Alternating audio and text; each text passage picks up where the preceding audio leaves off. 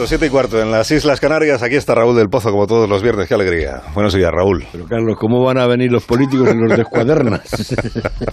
Hacen muy bien. Aquí el que viene, el que sale airoso, sale airoso y también se le reconoce. Eh, bueno, vamos a lo nuestro, ¿te parece? Que empiece ya la sección más afamada de este programa, que es Viva el vino.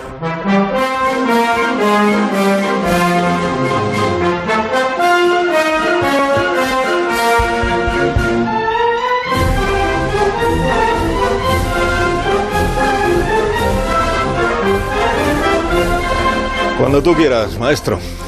Faltan pocas horas para que se abran las urnas. ¡Qué miedo! Crece la incertidumbre. Dos millones de españoles dudan a quién votar. Y eso que tienen de todo en las listas.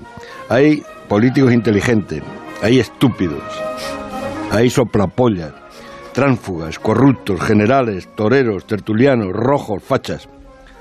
De entre los indecisos, unos temen la ola reaccionaria y otros la segunda edición del gobierno Frankenstein.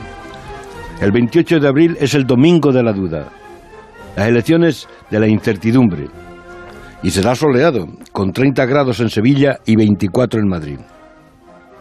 Nadie sabe qué va a salir de las urnas. Pues si sale con barbas será Jan Antón, y si no, la purísima Concepción, que es lo que contestaba el pintor Orbaneja al que se refiere Cervantes, eh, que era de Úbeda, cuando le preguntaban que qué estaba pintando. Parece que se acabó el monocolor, las mayorías absolutas y el bipartidismo. Llegan los gobiernos de coalición. La novedad es que se va a sentar en el Congreso de los Diputados por vez primera, por vez primera, después de Franco, la ultraderecha. Es el miedo al moro, la nueva horda que asola Europa. Es la culebra que aguarda la patera. Se la juegan las dos Españas a caro cruz.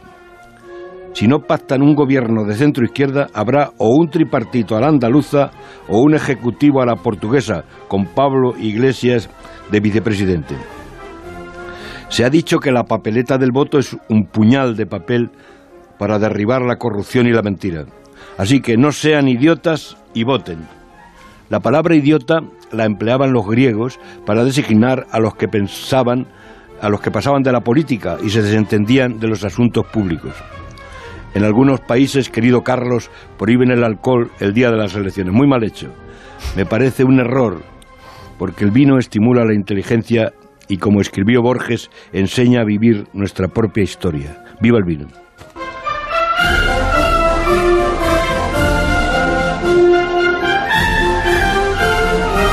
Del Pozo, ¿has hecho pronóstico? ¿Has hecho porra? ¿Te has jugado algo? ¿Has hecho apuesta? No he visto unas elecciones como esta. Parece que va a ganar a, a- a uno que desteta- de- detesta a todo el mundo. Es una contradicción. Pero te refieres a Pedro Sánchez, ¿no? Sí. Pedro Sánchez, que es verdad que te, te No, están, te, están, te está sonando el móvil. No, es el los perro, perros ya. perrito, el perrito. Oigo a los perros ya ahí de fondo. Pero eso es que te está sonando el móvil. No te entretengo más. Adiós, Raúl. Hasta la semana que viene.